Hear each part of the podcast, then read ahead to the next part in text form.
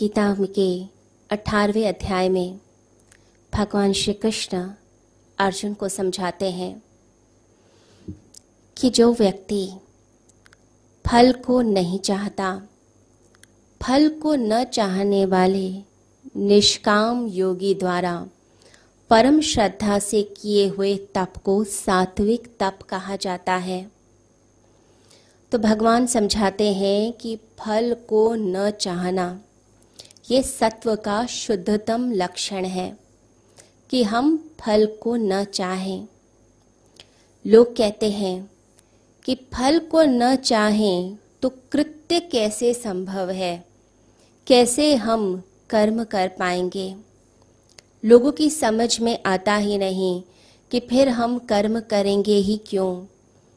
फिर हम फल अगर नहीं चाहते तो फिर कर्म का आनंद भी नहीं आएगा। एक टारगेट चाहिए, एक लक्ष्य चाहिए। तो व्यक्ति कहता है कि शांति चाहिए, आनंद चाहिए, परमात्मा चाहिए, मोक्ष चाहिए। इसीलिए तो पूजा पाठ करते हैं, इसीलिए तो अच्छे कर्म करते हैं, इसीलिए तो हम ध्यान करते हैं। हम गुरुओं के पास क्यों जाते हैं? हम गुरुओं के पास इसलिए जाते हैं क्योंकि हम बेचैन हैं, हम अशांत हैं और अब हमें शांति चाहिए। उस शांति की खोज में ही तो हम जाते हैं। ध्यान करते ही इसीलिए हैं, बैठते तो इसीलिए ही हैं, चरणों में इसलिए बैठा जाता है। अभी एक जटिल समस्या उत्पन्न हो गई। ध्यान से शांति तो मिलती है, ये तो पक्की बात है। इस पर सभी ध्यानी एक मत हैं, सभी लोग एक मत हैं। परंतु जब हम चाहने लगते हैं, तब उसके बाद अशांति की शुरुआत हो जाती है। चाहना ही अशांति है, तब ध्यान टिकता नहीं है। जब मन में कोई विचार चल रहा होगा, कोई इच्छा चल रही होगी तो आप ध्यान में उतरेंगे कैसे?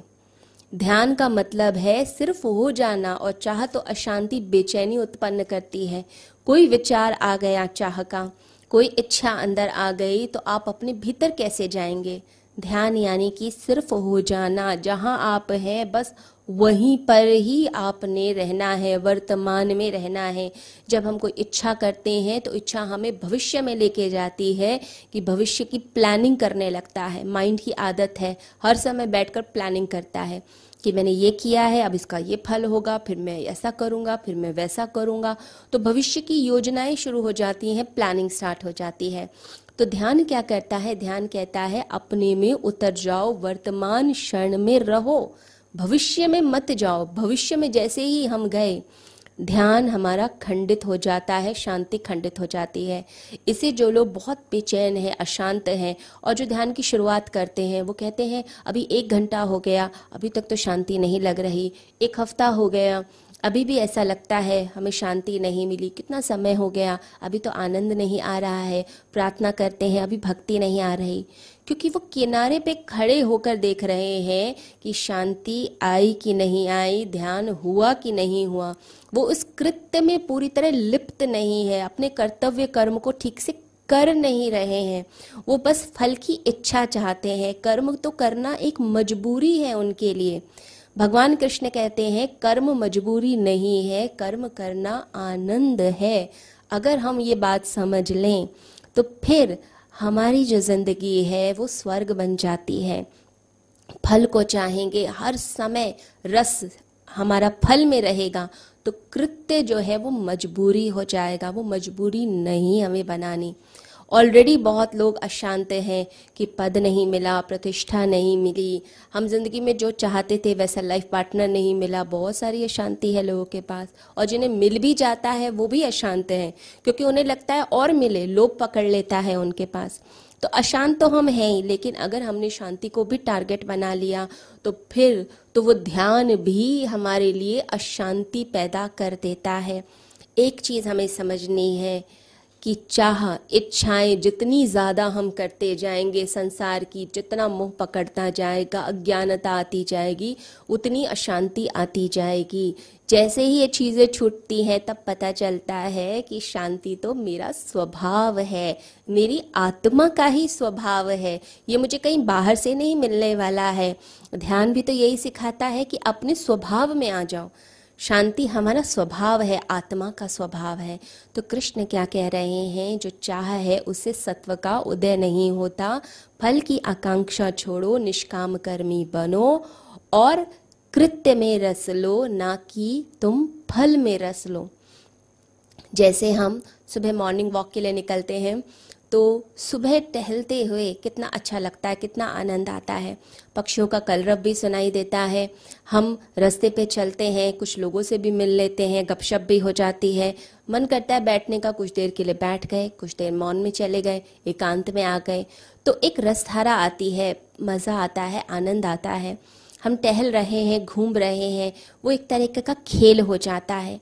लेकिन फिर जब हम ऑफ़िस जा रहे होते हैं, उसी रास्ते से तो वही पक्षियों का जो कलरव है वो शोर लगने लगता है।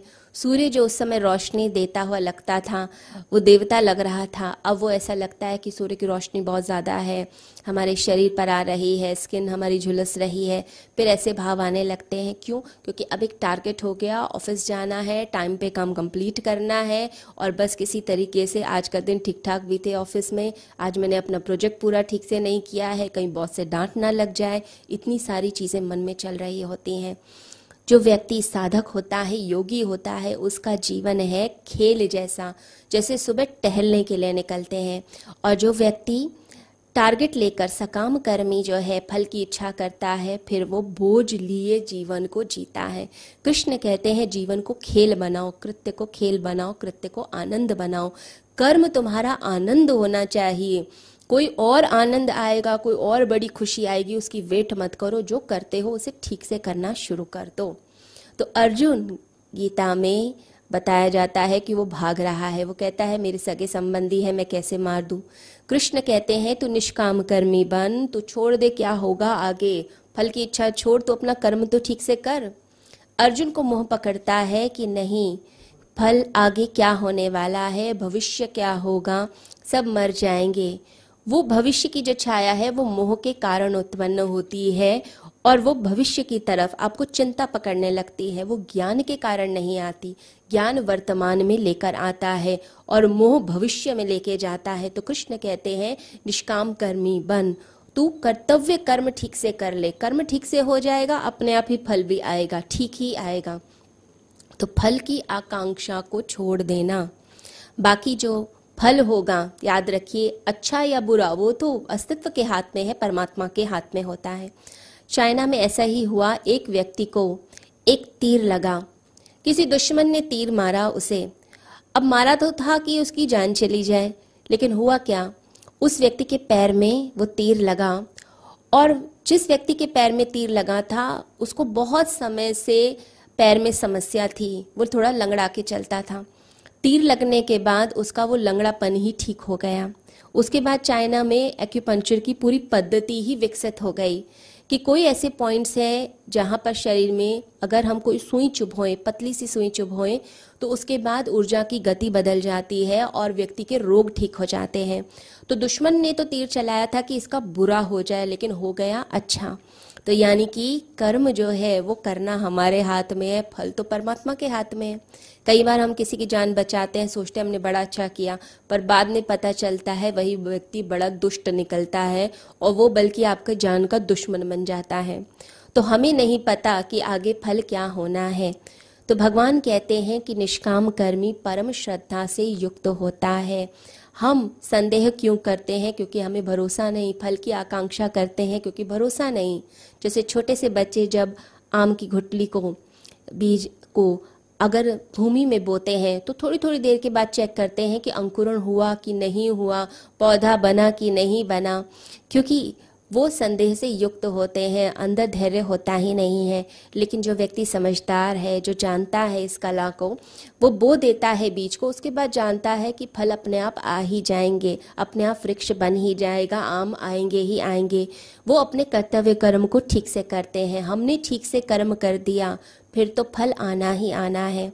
तो जो व्यक्ति ज्ञानी होगा, वो परम श्रद्धा से युक्त होता है और जो अज्ञानी होता है, उसमें कोई श्रद्धा होती ही नहीं है। इसे हम उल्टा भी समझ सकते हैं। जितनी श्रद्धा होगी, आप उतने ज्ञानी बनते चले जाएँगे। जो करने योग्य था, कर दिया और जो होने योग्य है, वो हो जाएगा। परमात्मा अपने आप ही दे देंगे। हम ध्यान कर रहे हैं, शांति मिलेगी ही मिलेगी। हम ठीक से प्रार्थना करते हैं, भक्ति आएगी ही आएगी। हम ठीक से जीवन को जीते हैं तो मोक्ष मिलेगा ही मिलेगा। तपस्वी कभी माँगता नहीं। तपस्वी ये नहीं कहता कि परमात्मा, मुझे ये दे दो, मैंने इतना काम किया है। उसे श्रद्धा है, परम श्रद्धा, उसे पता है, जो मिला है वो बहुत मिला है और परमात्मा अपने आप ही देता है। तो योगी के लक्षण क्या कृष्ण बताते हैं कि फल की इच्छा न करो और परम श्रद्धा से युक्त रहो। अगर ऐसे कर्म करोगे, ऐसे तप करोगे तो वो सात्विक तप कहलाएगा। और ऐसा ही व्यक्ति प्रभु के चरणों में चढ़ पाता है और ऐसा ही व्यक्ति गुरु के चरणों में बैठकर तपश्चर्या कर पाता है। अगर हम ऐसे जीवन को जिएँगे तो जीवन में आनंद आएगा, जीवन में शांति आएगी और जीवन सुख से भर जाएगा। सभी को हरिओम